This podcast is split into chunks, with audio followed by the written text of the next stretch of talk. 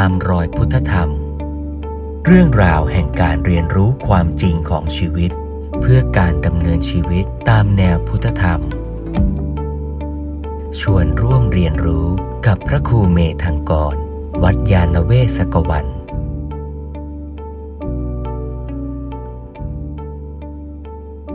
โยงจากจิตภาวนามาสู่ปัญญาภาวนาปัญญาภาวนาคือการที่เราเข้าใจชีวิตตามเป็นจริงในแง่ของการปฏิบัติเพื่อบรรลุธรรมอธิบายไปแล้วในตอนต้นอันนี้พูดถึงว่าจะนำมาประยุกต์ใช้ในชีวิ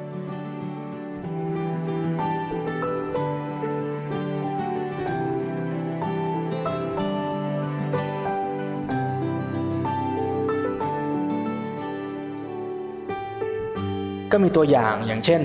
หนังสือที่จะชวนให้กลับมาเห็นเป้าหมายของการปฏิบัติและการใช้ชีวิตทั้งหมดอย่างเป็นองค์รวมเป็นหนังสือที่ตั้งคำถามท้าทายผู้อ่านว่าเราเล่าเรียนทำงานกันไปชีวิตได้อะไรวันนี้ขออนุญาตเอาหนังสือเล่มนี้เป็นตัวแทนมาแจกไว้ตอนจบท่านใดก่อนกลับบ้านถ้ายังไม่มีก็หยิบติดมือไปลองถามตัวเองต่อได้ว่าที่เราเล่าเรียนทำงานกันแทบเป็นแทบตายเนี่ยชีวิตเราได้อะไรเป้าหมายของชีวิตอยู่ตรงไหนและการใช้ชีวิตจริงๆมันเป็นไปเพื่ออะไรเพราะฉะนั้นถ้าเราไม่เข้าใจชีวิตไอ้ปัญญาตัวพื้นฐานที่จะตอบตัวเองว่าชีวิตของเรานั้นเป็นไปเพื่ออะไรมันก็จะทำให้การดำเนินชีวิตทั้งหมดผิดเพี้ยนผิดทางไปซะทั้งหมดเพราะฉะนั้นถ้าเรากลับมาตอบคำถามนี้ให้ชัดก็จะเป็นจุดเริ่มต้นในการตั้งเข็มทิศของชีวิตว่าเราทำงานไปเพื่ออะไรและเป้าหมายของชีวิตหรือเป้าหมายของงานมันอยู่ตรงไหนถ้าเราตอบคำถามนี้ได้ชัดก็จะเริ่มกลับมาตั้งหลักว่าเราจะใช้ชีวิตของเราเนี่ยอย่างไรเชื่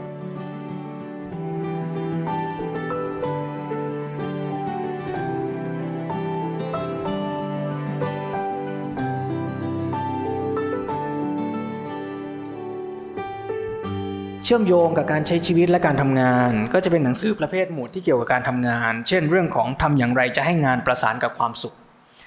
หนังสือเล่มนี้ก็จะชวนให้เห็นว่าการทำงานและการใช้ชีวิตสุดท้ายเป้าหมายมันคืออันเดียวกันคือการพัฒนาชีวิตไม่ว่าเราจะอยู่ในสำนักกรรมฐานไม่ว่าเราจะอยู่ที่ทำงานทุกขณะมันคือชีวิตของเราและเราสามารถใช้ทุกขณะของชีวิตในการพัฒนาตัวเราเองได้เมื่อเราเห็นชีวิตตามเป็นจริงมากขึ้นไม่ว่าเราทำงานแล้วเราเกิดความโกรธหงุดหงิดไอ้โกรธหงุดหงิดตัวนั้นแหละก็เป็นอารมณ์กรรมฐานในการที่เราจะเข้าไปจัดการและเรียนรู้ได้เสมอถ้าเมื่อไหร่เราเห็นคุณค่าของงานอยู่ที่การพัฒนาชีวิตงานกับชีวิตก็จะเป็นเรื่องเดียวกันแต่ถ้าเรามองว่างานคือทำเพื่อเอามาเลี้ยงชีวิตเพื่อที่ชีวิตจะได้ใช้เพื่อหาความสุขเราก็จะรู้สึกว่างานกับชีวิตเป็นคนละส่วนและบางครั้งก็ดูจะขัดแย้งกันแต่ถ้าเรามองใหม่ว่ามันเป็นส่วนของการพัฒนาชีวิตทั้งหมดเราก็จะใช้ชีวิตทุกขณะทำงานก็เต็มที่และได้ประโยชน์กับการพัฒนาชีวิตและสังคมไปพร้อมกันด้วย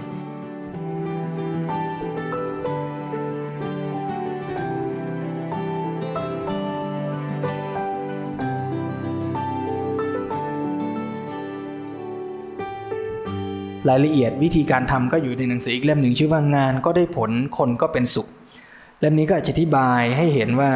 ตัวที่งานจะเป็นสุขได้ก็เกิดขึ้นจากฉันทะ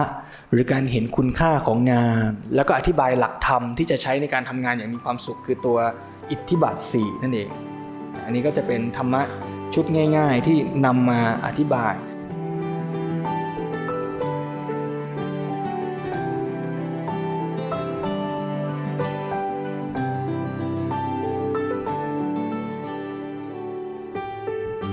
สุดท้ายก็จะเห็นว่าชีวิตกับงานนั้นเป็นเรื่องเดียวกันอย่างที่บอก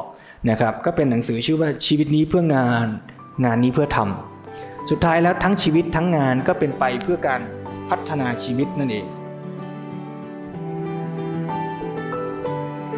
ารพัฒนาชีวิตนั่นเองเมื่อเราพัฒนาชีวิตสุดท้ายเป้าหมายของการพัฒนาชีวิตก็คือทำชีวิตของเราให้เจริญมันก็ไปตอบคำถามแรกที่เคยพูดไว้ในหนังสือที่ยกมาตอนต้นว่าการศึกษาเพื่อสร้างบัณฑิตหรือการศึกษาเพื่อเพิ่มผลผลิตว่าสุดท้ายที่เราต้องการคือการสร้างบัณฑิตคือการสร้างภาวะของการเป็นผู้รู้ให้เกิดขึ้น ในตัวเราหรือตัวผู้เรียนเพราะฉะนั้นสภาวะนี้มันเกิดขึ้นจากการที่เรารู้เข้าใจหรือเกิดปัญญาก็จะมีหนังสืออีกกลุ่มหนึ่งที่อธิบายหรือยกตัวอย่าง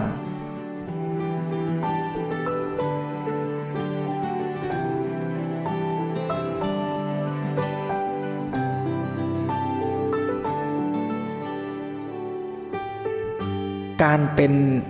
บัณฑิตหรือการเป็นปราชญ์ที่จะเป็นตัวอย่างในการดำเนินชีวิตได้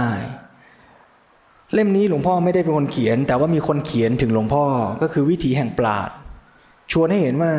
ตัวอย่างในการดำเนินชีวิตที่จะเป็นแบบอย่างให้เราได้คืออะไรซึ่งพูดในกลุ่มของการที่เราจะมีแบบอย่างหรือฮีโร่ในการดำเนินชีวิตแบบอย่างสูงสุดของชาวพุทธก็คือพระพุทธเจ้าการศึกษาพุทธประวัติในแง่ที่จะทำให้เห็นคุณค่าและแบบอย่างในการดำเนินชีวิตก็จะทำให้เรามีกำลังใจในการประพฤติปฏิบัติและกำหนดแนวทางในการดำเนินชีวิตที่ชัดเจนถูกต้องได้มากขึ้นนะแต่ตัวอย่างในครูบาอาจารย์ชั้นหลังก็จะทำให้เราเห็นภาพได้ใกล้ตัวมากขึ้น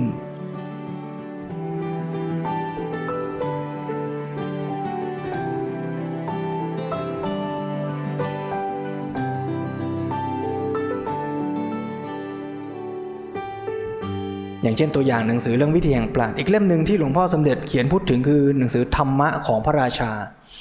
ชวนให้เห็นในลักษณะว่าในหลวงรัชกาลที่9เป็นแบบอย่างหรือมีคุณธรรมที่เราควรจะนำมาเรียนรู้และเป็นแบบอย่างในการดำเนินชีวิตของเราอย่างไรหนังสือเหล่านี้เนี่ยหลวงพ่อสรุปออกมาเป็นหนังสือที่เราจะนำไปใช้ในการปฏิบัติได้บอกว่าทำอย่างไรจะพูดได้เต็มปากว่าเรารักในหลวงซึ่งถ้าเข้าใจหลักการนี้ก็จะขยายความต่อไปได้ว่าแล้วจะทำยังไงจะทำให้เราพูดเต็มปากว่าเรารักพระพุทธเจ้าคือหลักการเดียวกันว่าสิ่งที่เราควรทำเนี่ยหลวงพ่อสรุปไว้ตอนท้าย4ข้อ1กตัญญูกตัญญูคือรู้คุณของท่านแต่รู้อย่างเดียวไม่พออันที่2ต้องมีอัตถัญญูคือมีปัญญาที่เข้าใจด้วยว่าความดีของท่านนั้นน่ะคืออะไรไม่ใช่รู้ในเชิงชื่นชมยกย่องแล้วจบแต่ต้องมีปัญญาเข้าใจจริงๆว่าสิ่งที่ท่านทำดียังไงดีเพราะอะไรแล้วเมื่อเราเข้าใจจริงก็นำไปสู่ขั้นที่3คือการปฏิบัติบูชาคือการลงมือทำตามและขั้นสุดท้ายคือการภาวนาประทานคือการเอาความดีเหล่านั้นมาลงมือปฏิบัติพัฒนาเป็นเนื้อเป็นตัวของเราจริงๆเพราะฉะนั้นถ้าเราจะพูดว่าเรารักพระพุทธเจ้าก็ใช้หลักการเดียวกันคือไม่ใช่เพียงแค่เชิดชูบูชายกมือไหว้แต่สุดท้ายเราต้องสามารถนำเอาสิ่งที่ท่านสอนเป็นประโยชน์มาใช้ในชีวิตจริงๆของเราได้ด้วย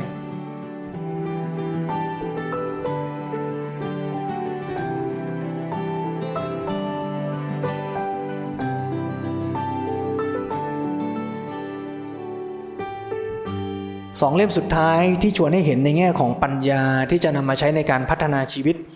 ก็คือวิธีคิดตามหลักพุทธธรรม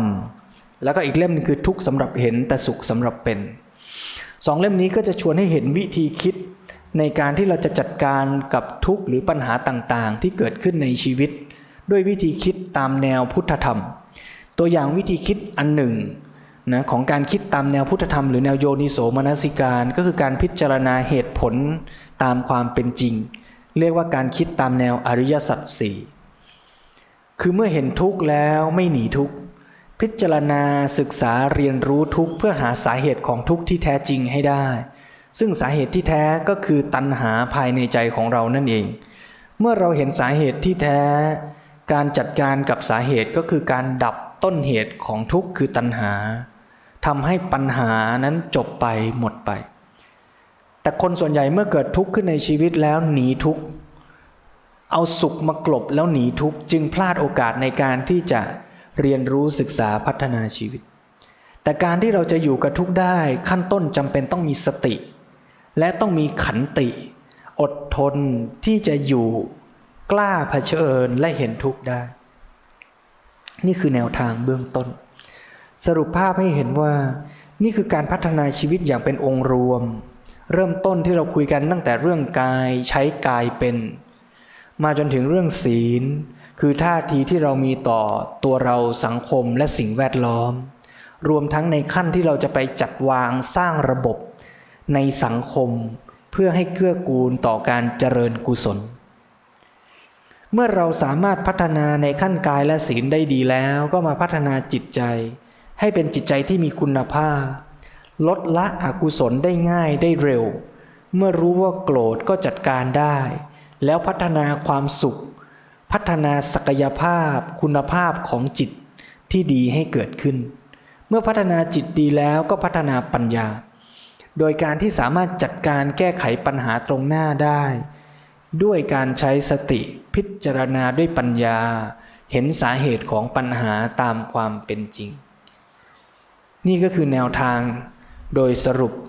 ของการพัฒนาชีวิตตามหลักพุทธศาสนาที่เรียกว่าภาวนาสี่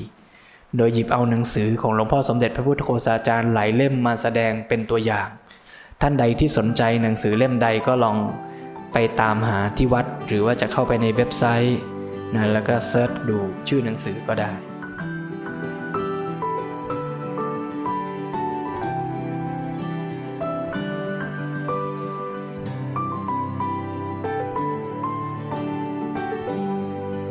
ตามรอยพุทธธรรม